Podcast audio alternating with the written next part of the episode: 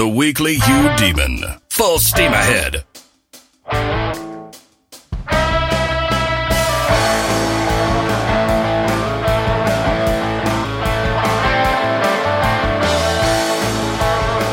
Oh, my apologies for the hiatus.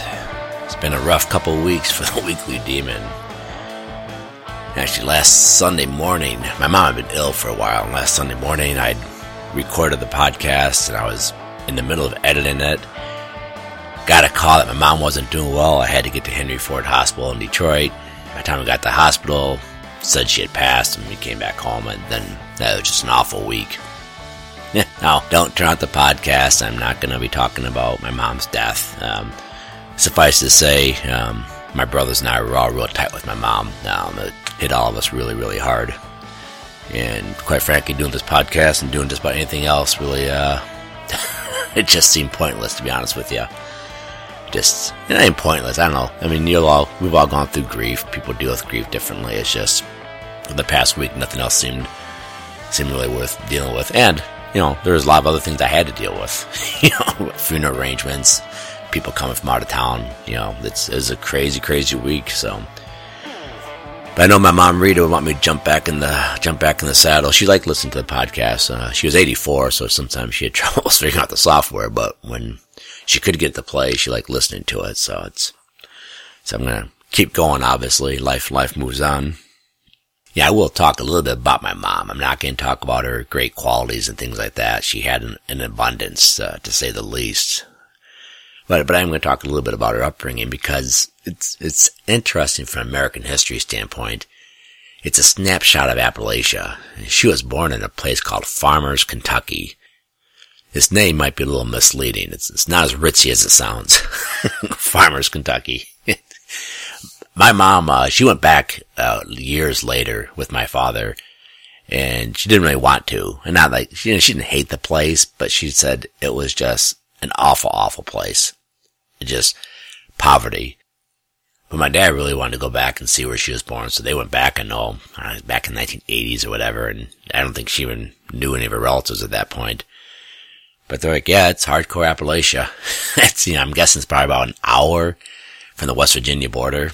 You know, they're in north, northeast Kentucky.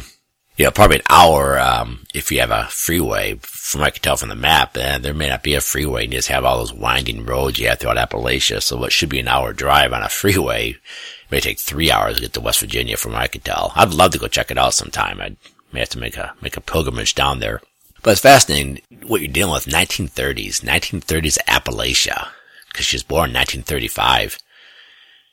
Her mom was 14 years old when she got married. she married a guy who was 30. this is give you a different sense of the times. And, you know, people are kind of shocked when they talk about that, you know, around the funeral. And, and I was like, hey, it's not that big of a deal. It's just like Romeo and Juliet. But instead of Romeo, you have Harvey Weinstein. I don't know much about my grandfather because he died when my mom was two. And the guy she then married packed her up with my, with my biological grandmother and they moved to Detroit in the 1940s to work in the munitions plants. And that was part of the great migration north. I brought a, lot of blacks to the north. I brought a lot of poor whites to the north. And those poor whites is, um, that's, that's my roots on my mom's side. Batch of them came to Detroit. And the bigger batch went to Muncie, uh, Muncie, Indiana. Muncie is where Ball State University is.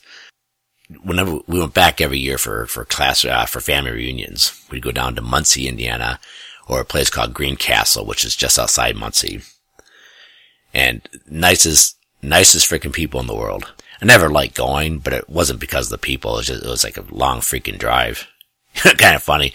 We go to the 1970s. It was, it was always Memorial Day weekend. That Sunday of Memorial Day weekend was the family reunion. And we'd go there and my mom's uncles and that side of the family, they would listen to the Indianapolis 500 on the radio.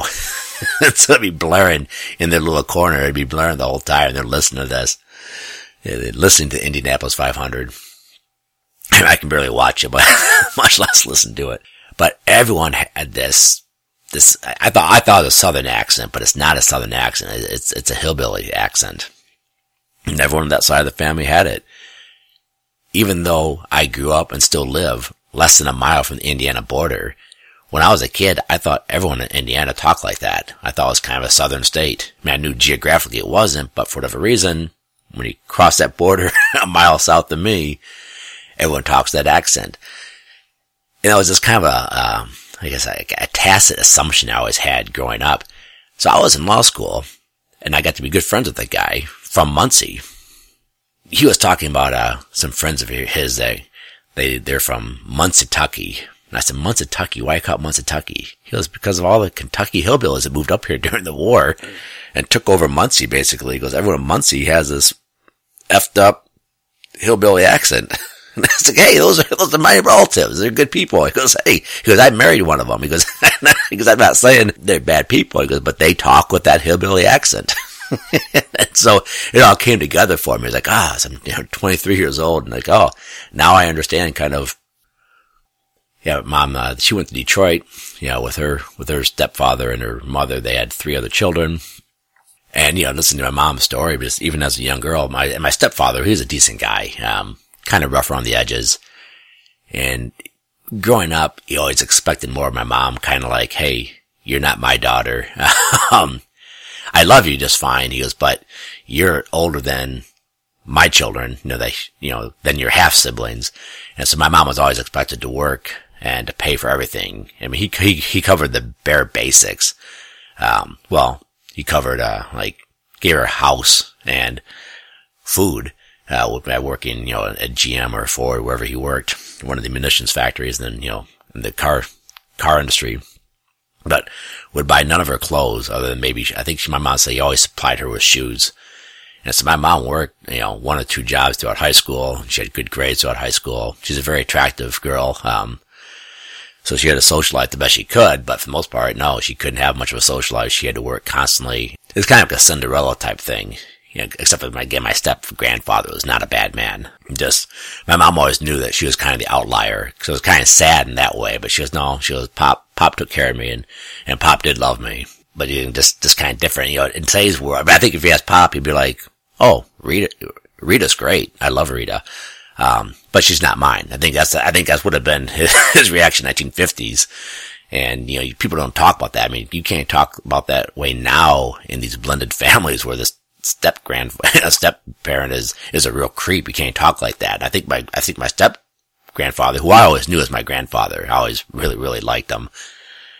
I think he'd be like, well, of course I don't love her quite as much as my own, you know, but I love her. I think that, and my mom's like, hey, it wasn't, it wasn't, you know, wasn't really, it was a hard life, but it wasn't a bad life. And again, just, just different mores, different ways of looking at things. When, when pop, my, my pop came down with, uh, Lou Gehrig's disease in the 1980s. You know, he, he came to our house to live as it slowly died. You know, there was a very, you know, high level of affection for what he did for my mom. Even though, again, not quite, they didn't necessarily love her quite as much as he did his other children. Oh, to be honest with you, I think that shifted over the years. I think he became more fond of my mom as she got older. But then she met my dad. Uh, you know, they were working in the first National Bank building in Detroit and I want to say, well, my dad was like the Prince of Cinderella, but that exaggerate my mom's situation.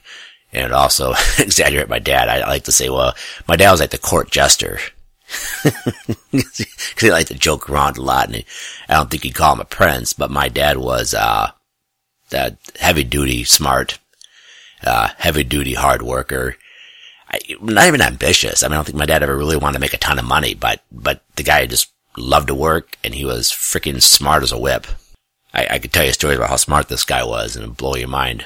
Um, people still talk about it around my small town. His his facility with numbers and other things, and his grasp of history and whatnot. But and so yeah, he uh, my dad made good money, brought it down to my small hometown where we still live, and provided for her very well. And she had a, a great, you know, last two thirds of her life. You know, she may get off to a rough start for the first twenty or so years, but the last uh, 50 years of her life were were, were charmed, I, I think. So, you know, dealing dealing with uh, grief and death is it's just tough, and I'm not to talk about it because there's bajillion books out there, and it's it's probably you know two percent of them are worth reading because it is a tough thing.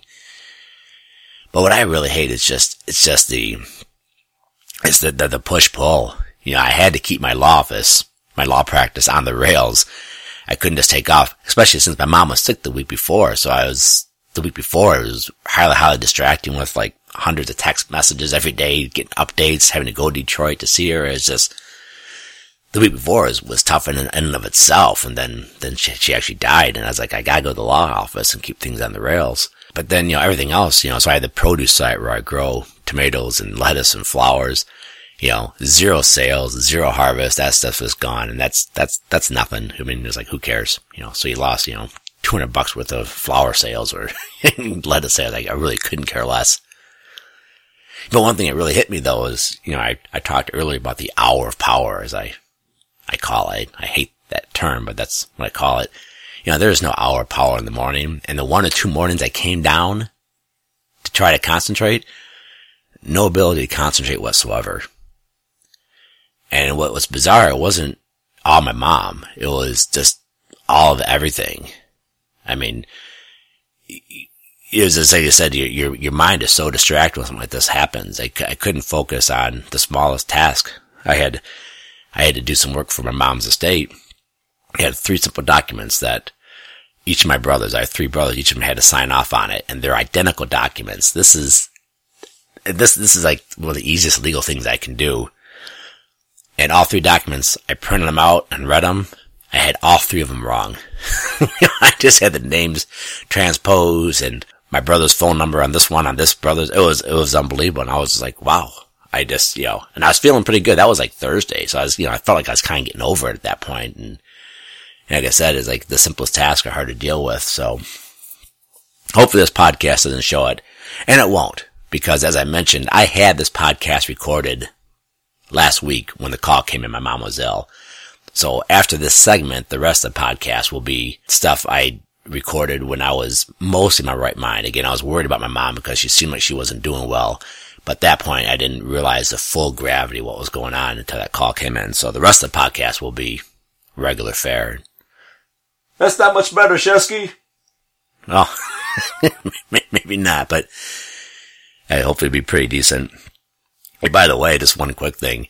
I've been so distracted intellectually, so to speak, or mentally, I, I, couldn't go back to my regular studies, you know, the, the Jacques Derrida, the Michel Foucault and those thinkers and things like that. I, I couldn't, I couldn't jump back into what I call my, my main emphasis of study these days. So I picked up a couple books from my dad's house by Thomas Sowell. And one of them is Conquest and Cultures. And I started reading that. And it's like, my gosh. I mean, I mean, Thomas Sowell, S-O-W-E-L-L. This guy is the man. I mean, I just picked up this book and started reading it at random just to get my mind off all the other crap and I knew I couldn't really do any serious reading. And I was, I was, I was engrossed immediately. This guy, and again, I'm, I'm talking specifically here about conquests and cultures, but it's pretty much any book this guy writes, although he has some hardcore economic books. You, you couldn't do that. You couldn't do this with those books. But just picking this book up and reading at random, reading two or three pages, I'm immediately engrossed. Here, for instance, I was engrossed by his explanation of why Africa sucks.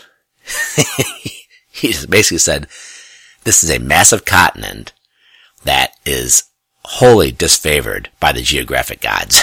he goes, waterways are basically non-existent. And he, he just goes through and talks about how even the Nile has its limitations, although that's a pretty good waterway, but the rest of it, really, the, the rivers mean nothing.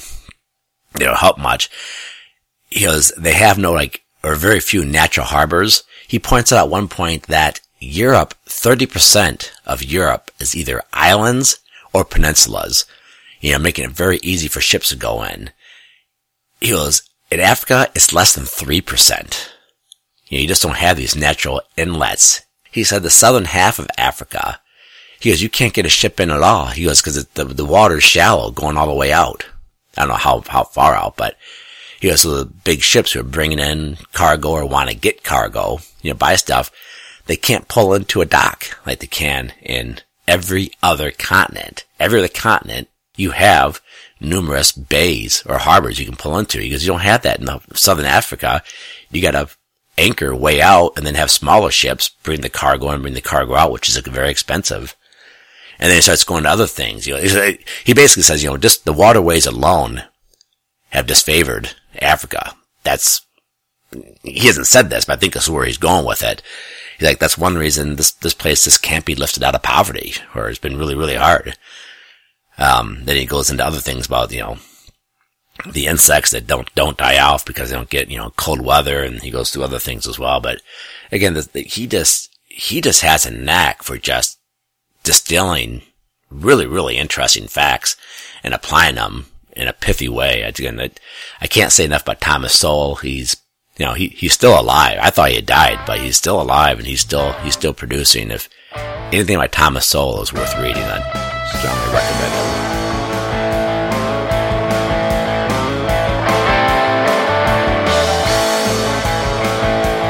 I want to revisit somewhat briefly the, the whole LSD thing. It, I want to get into this last week, but just the podcast is running long as it was, so I just didn't get a chance to. So, quick recap of last week. I kind of riffed off Joe Rogan's statement that, you know, LSD is the ultimate ego dissolver. Under the effects of LSD, the ego dissolves, and I said I like that. Um, again, I've never seen LSD, much less taken it. But the concept of the ego dissolving is like a, a, Zen type concept because dissolve is an intransitive verb. I mean, it has no object. When you, you don't lay down, okay, you lie down because lie is an intransitive verb and it's something you're doing upon yourself. There is no object of the verb. And so in a way, when you say the ego dissolves, you're saying there is no object, there is no goal. It's just, it, it acts upon itself and dissolves. And I said that's, that's kind of like what makes LSD like, uh, Zen mode, you know, Zen mode on steroids, Zen mode on acid. it just, it makes it ex- extreme Zen. The, the subject yourself has dissolved and it's not latching onto an object. So you're in this, this, this, um, this middle area and you're kind of hovering there. When you're in this hovering area, you know, this Zen mode area, you're probably coming to union in some ways with a thing um, mystical theologians like Meister Eckhart called the ground. It's like the transcendent being that that again you, you can't reason to, and, and keep in mind, reasoning applies to yourself or to objects if you're not really latched on either one, you're kind of transcending or surpassing or going behind, going beyond. I don't care how you want to put it. You're going beyond reasoning. When you're not in the subject object mode, you're beyond the reasoning mode. It's like when you go beyond time and space, you're beyond reason. We can't get our head around things that aren't in time and space. So when you're not in subject object or you're not in time or space, you've, you've, uh, gone beyond the sphere of reason. Now, I'm sure some people say, well, there's no such thing, you know, because I can't understand it, therefore it doesn't exist. And it's like, well, you're, you're missing a huge, huge mystical literature from, from every faith tradition. And you're even ignoring your own mystical experiences, like when you see a sunset and things like that. Everyone has these type of experiences that you can't even reason to. You don't understand where they're coming from. And not even necessarily emotional. You just kind of transcended, but no matter. I, I firmly believe, and I think anyone who's honest with themselves firmly believe that there is a sphere of existence that is not reasonable. It's not rational, so to speak. It transcends it. You know, one of the greatest discursive reasoning philosophers of all time was St. Thomas Aquinas. He is a firm believer that you have to use natural philosophy unaided by revelation, unaided by scripture to, to come to philosophical truths and then towards the end of his life, around 1273, 1274, right around there, he had some massive mystical experience where he put his pen aside and said, you know, everything I've written seems like straw. Almost like, you know, I've, I've been reasoning my entire life. Well, He was only 49 years old and it's amazing what his output was, but I've been reasoning my whole life. And then I saw this and I can reason no more. He, he didn't say that. He said, basically, I can write no more. And I I think a reasonable speculation on that is not that his wrist hurt. it's that mentally he had nothing else he could really say. The process of reasoning fell short to what he saw in the mystical experience at Mass. What I want to draw a connection to today, kind of circling back there, I want, I want to read this quote from a writer from 1944. said, quote, direct knowledge of the ground cannot be had except by union. And union can be achieved only by annihilation of the self-regarding ego, unquote. And this is in a book called The Perennial Philosophy. And he's kind of exploring these concepts. And he, said, look, you're not going to find a spiritual calculus. You know, calculus is very reasonable. He goes, you're not going to find a spiritual calculus. He goes, you have to look at the, um, I think he called them the, the empirical theologians. You know, the people who had the experiences. yes, see what they've done throughout all the faith traditions. And then you start seeing certain truths emerge that are going to be paradoxical, that are going to transcend reason. And he goes, and when you do that, you know, you might start approaching union with the ground, or what you call the transcendent, or reach union with God, or reach union with Jesus Christ, however you want to put it. And then he explores throughout this book the different ways of doing that. Ten years later, this guy became an early pioneer and like a prophet of LSD.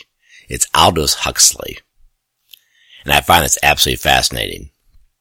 So Huxley, back in this book was published in 1944, The Perennial Philosophy, but so I'm guessing he wrote those words in like 42, 1943, right around there. And he, he'd already basically come to these conclusions, even though he, he was, I don't think he was an atheist, but he was, I mean, the man was not a believer in any Christian sense whatsoever. I don't exactly know what his, what his, uh, religious outlook was, but clearly not a believer in a conventional sense. But he recognized hey, there's something, there's something out there. There's something that transcends our ability to reason to it.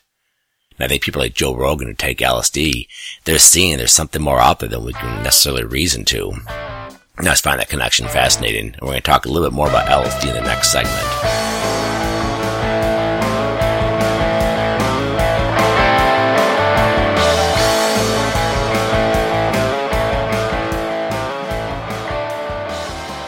Cyber Run.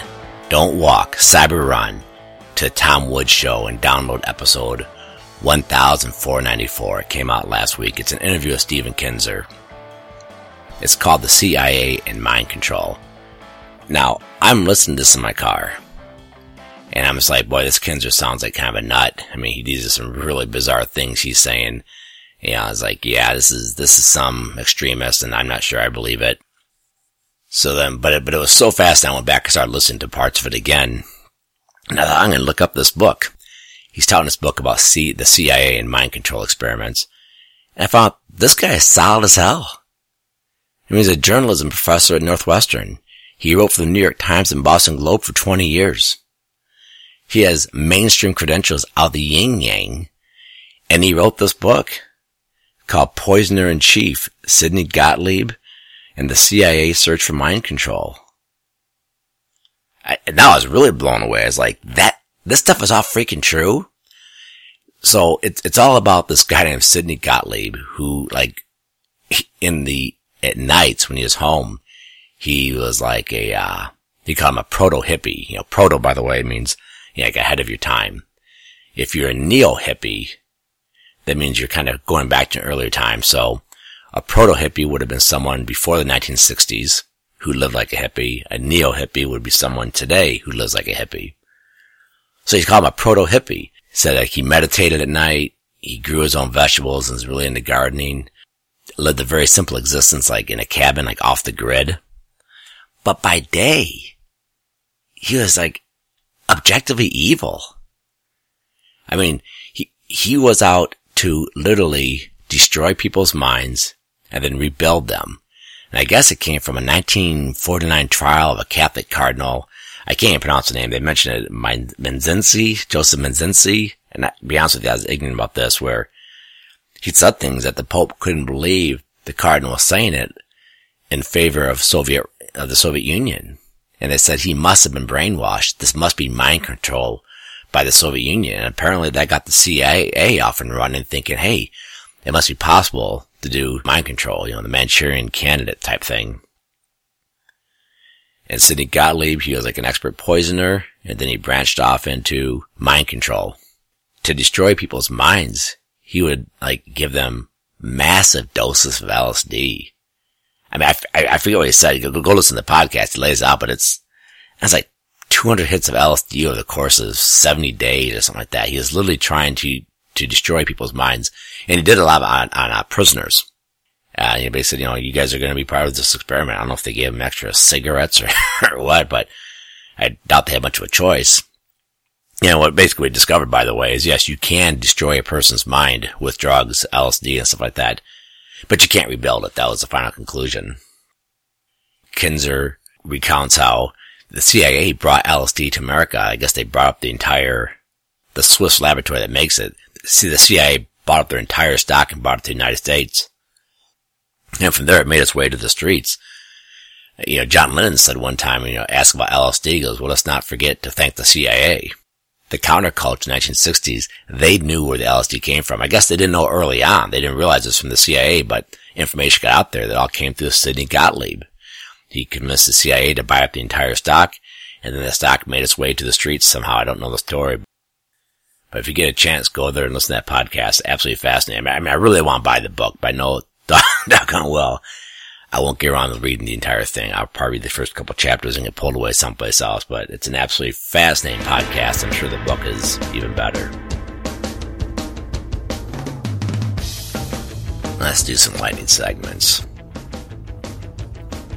So I'm listening to a podcast by Russ Roberts, Econ Talk. It's, it's a wildly popular podcast. And If you're not listening to it, you you got to give it a try. It's, it's probably not everyone's cup of tea, but I, I think it's excellent.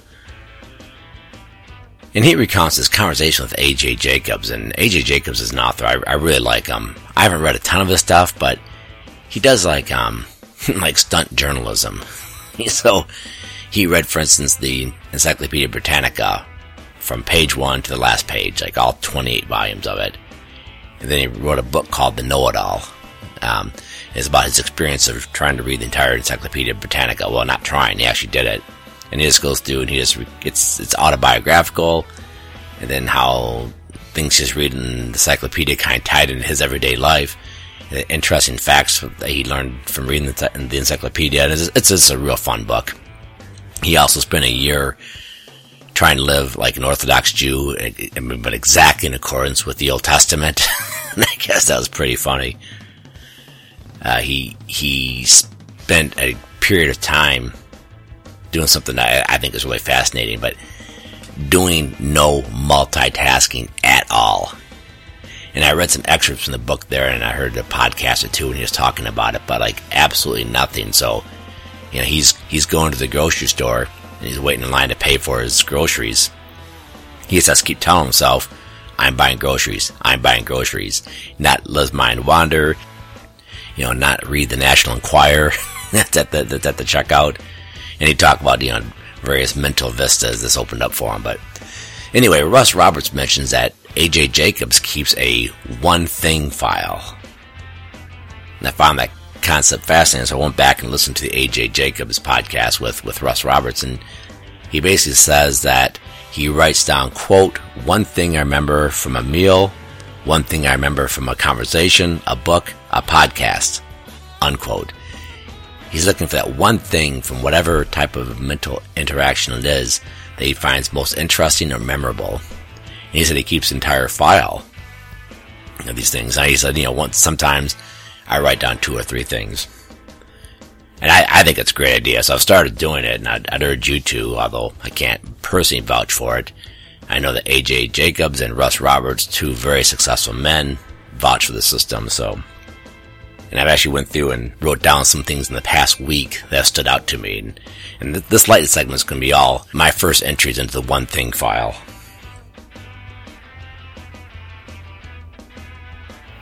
So the Joe Rogan podcast with Rob Zombie. Rob Zombie is a rock star and a movie producer of horror films. He wanted to make a movie about the Broad Street Boys. These were the early 1970s Philadelphia Flyers who are just the NHL bad boys. He said they got manhandled as a franchise. Some team like really beat him up on the ice in the late 60s or early 70s. And management said, never again. And they assembled a team that was so freaking mean and tough that players and other teams would sit the games out. They'd, they'd fake the flu, fake an injury, so they wouldn't have to play these guys. I guess one of them wore like a Nazi skull cap and they're so mean and fierce, but could also play hockey. They actually ended up winning the Stanley Cup. He said it's an absolutely fascinating story. He said there's a documentary out there about the Broad Street Boys. He said you gotta check it out, and it's definitely on my list of things to look at. Listen to the Bill Burr Monday Morning Podcast. He mentions he went to the Iron Maiden concert and he loved Iron Maiden, which which really struck me because I I could never stand Iron Maiden. I I was never really into that really really hard rock. But he made a reference that just absolutely cracked me up. He, he mentioned that he was on day 300 of not not drinking at all. He goes, he goes, I really miss it. He goes, but he goes, it's kind of fun being sober at these things, especially at this thing where there are a ton of people. he said, ton of people really getting after it. He goes, God bless him. he said at one point, he goes, I'm trying to go to the bathroom and, and there's a drunk guy walking towards me and I can't get out of his way. He goes, because a drunk guy walking is like a bat flying. That's pretty funny. I was reading through some notes from my retreat up down in Gethsemani last June, And I ran across a quote I wrote down from Thomas Merton's book on the Desert Fathers. The Desert Fathers, these are the, the men and some women who went and lived in the desert in the fourth century in Egypt, Palestine, place like that, out in the desert to get away from civilization. And he wrote down a quote from Abba Agathon that said, when Jesus commands in the Gospels good fruit, Abba Agathon said, that means custody of the mind. Now I looked up a, uh, another translation of that Abba Agathon quote, and he, he didn't translate like Merton did. You know, the good fruit is custody of the mind, but the, the translation wasn't inconsistent. And, and custody of the mind, you know, if I point out here, I, I think is absolutely crucial to good living. Your world starts in your head. And you have all sorts of, you know, feel good type self improvement books will tell you this. But it's very true on a, on a much deeper level. And that's why you've heard me say repeatedly, try to get in the habit of saying thanks at all times. You know, last week I said it, it could shift your consciousness like LSD. A very, very, very mild LSD, but kind of shift your consciousness. And custody of mind would entail this, this habit of giving thanks and not thinking negative things, not thinking evil thoughts.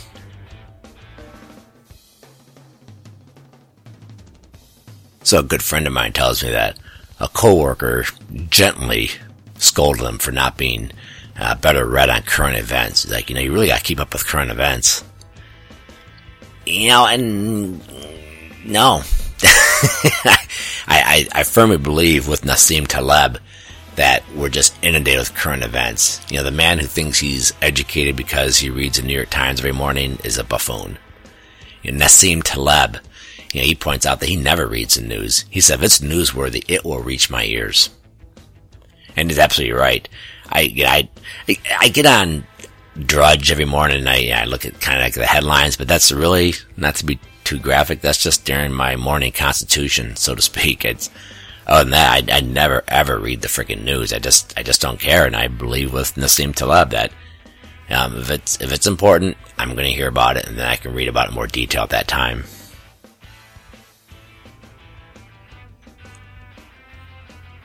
So my local Catholic church has pretty much been taken over by the Mexicans. I mean, the bishop has, I, I, think, consciously decided to drive the whites out and make it into Mexican parish, and I respect that. Um, the, the, parish had been kind of moribund for years, and I think you know the bishop basically had two choices: I can have a thriving Mexican parish with a ton of good Mexicans and devout Mexicans and hardworking Mexicans who will make this into a thriving parish center or I can try to keep it kind of like this half mix, half white, half Mexican, moribund, schizophrenic type, you know, poor church. And I don't mean poor like money wise. I'm just talking spiritually poor. It just, it just, it just sucks.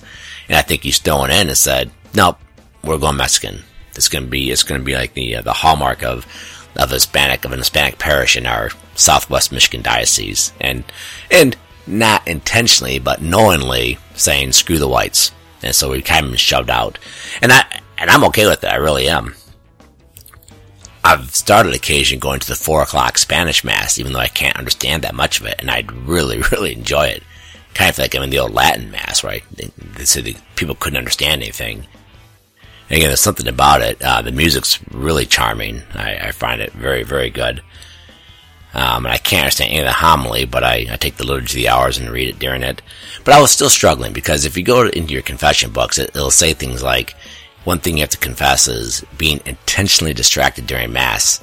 It's like, well, if I'm going to Mass, I literally cannot understand.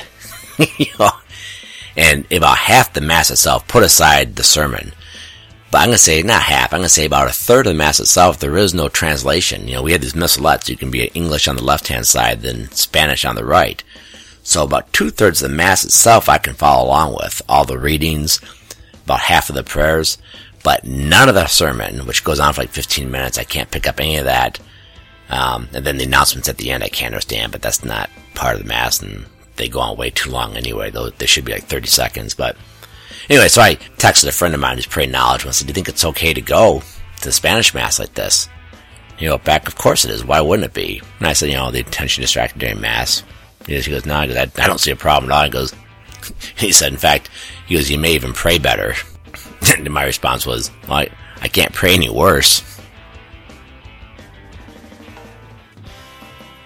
I go to a faith healer. That's not true.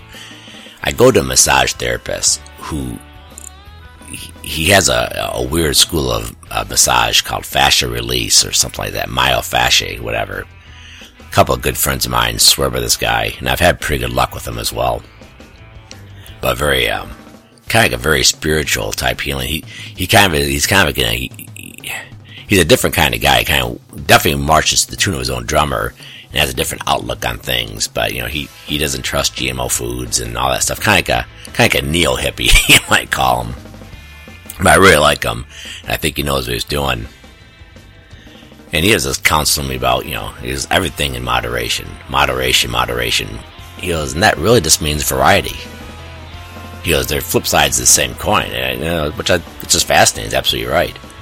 You know, if you if you're if you're doing a variety of things, every individual thing you do must be being done in moderation. And I thought, oh, this, this guy's dead right.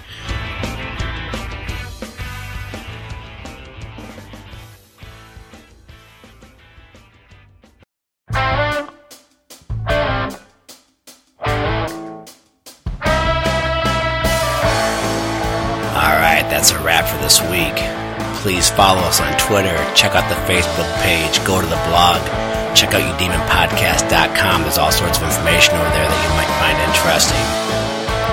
As always, thanks for listening.